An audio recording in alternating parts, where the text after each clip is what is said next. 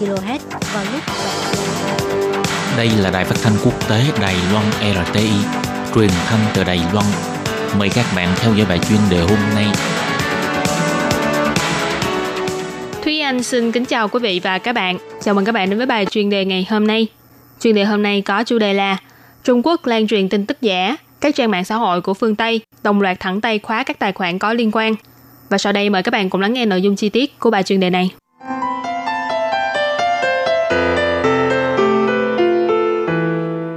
Từ sau sự kiện Nga can dự vào đại bầu cử của Mỹ năm 2016, các cơ quan tình báo của phương Tây đã nói tiếp nhau chỉ trích chính phủ Nga sử dụng mạng xã hội để ngụy tạo thông tin giả, lan truyền những tin tức sai sự thật để làm ảnh hưởng hướng đi của dư luận toàn cầu, từ đó đạt đến mục đích kiểm soát và khống chế thông tin. Tuy nhận phải nhiều lời chỉ trích, nhưng Nga không hề cô đơn, bởi vì gần đây Trung Quốc cũng bị tố là liên tục dùng các tài khoản mạng xã hội để lan truyền tin tức giả, thông tin giả, để làm bóp méo cuộc vận động dân chủ đang diễn ra ngày một quyết liệt tại Hồng Kông. Cho nên nhiều trang mạng xã hội như Twitter, Facebook, YouTube đã xóa hoặc khóa nhiều tài khoản có liên quan đến cơ quan chính phủ Bắc Kinh.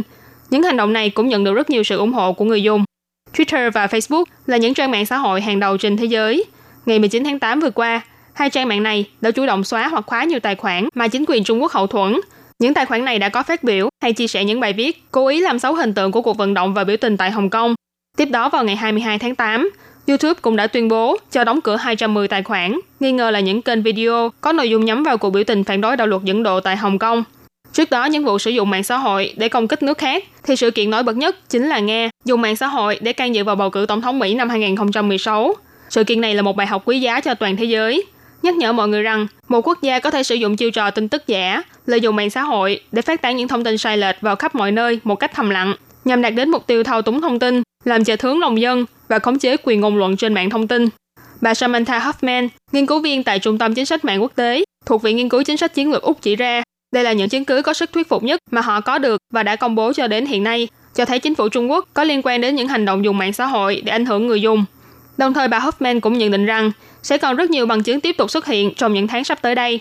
Ngoài ra, trước khi xã hội phương Tây lên tiếng phản đối Trung Quốc sử dụng mạng xã hội để lan truyền tin tức giả quyết liệt như hiện nay, Twitter và Facebook đã phát hiện rằng một đơn vị quân đội mạng của Nga mang tên Internet Research Agency có trụ sở chính đặt tại St. Petersburg đã sử dụng nhiều tài khoản mạng xã hội để khống chế dư luận và dân tình. Phạm vi ảnh hưởng lên đến 126 triệu người. Twitter và Facebook chỉ ra có được kinh nghiệm từ sau cuộc chiến thông tin với Nga. Lần này họ đã có thể nhanh chóng nắm bắt những tài khoản giả có liên quan đến Trung Quốc và tiến hành chỉnh lý. Trong tương lai, cũng sẽ tiếp tục tăng cường mạng an toàn thông tin để tránh cho mạng xã hội trở thành nơi phát tán tin tức giả và những công kích có ý gieo rắc bất hòa trên mạng. Ngoài ra, hai mạng xã hội Twitter và Facebook vẫn luôn bị phong tỏa nghiêm ngặt tại Trung Quốc. Thế nhưng trong suốt cuộc đấu tranh dân chủ của Hồng Kông lần này, lại có lượng lớn những bài viết được đăng tải bởi các trang thông tin chính thức của chính phủ Trung Quốc và tài khoản giả. Cho nên hai trang mạng này mới có thể dễ dàng phân biệt được đâu là những tài khoản đáng nghi, đâu là những tài khoản có liên quan đến chính phủ Trung Quốc. Ông James Lewis, nghiên cứu viên mạng an toàn thông tin thuộc Trung tâm Nghiên cứu Chiến lược và Quốc tế của Mỹ chỉ ra, Trung Quốc can dự vào mạng xã hội là cách làm tiêu chuẩn ở Trung Quốc, là việc mà ai cũng biết. Từ sau năm 2016, đơn cục Bắc Kinh đã nghiên cứu kỹ lưỡng những việc mà người Nga làm ở Mỹ. Ông Lewis cho rằng đây có lẽ chính là lần xuất quân đầu tiên của chính phủ Trung Quốc sau khi học hỏi cách làm của người Nga.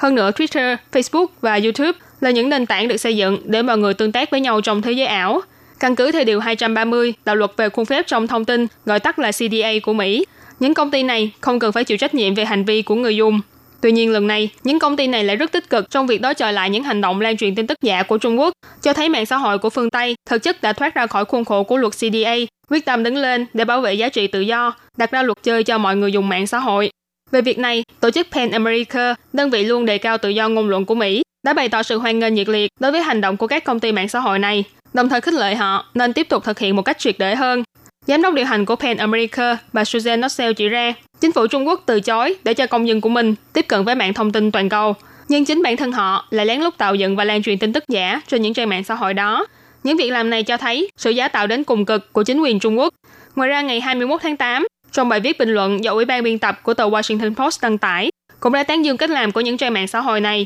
đồng thời cổ vũ họ nên dùng thái độ cẩn trọng và thuần thục hơn để ứng phó với những cuộc chiến tranh thông tin trong tương lai. Trong tương lai, mạng xã hội sẽ phát triển theo chiều hướng như thế nào và liệu Trung Quốc có tiếp tục đưa ra những thủ đoạn mới nhằm lan truyền tin tức giả hay không? Đây đều là những việc mà mỗi một người trong chúng ta nên quan tâm và cẩn trọng. Các bạn thân mến, vừa rồi là bài chuyên đề ngày hôm nay do Thúy Anh biên tập và thực hiện. Cảm ơn sự chú ý lắng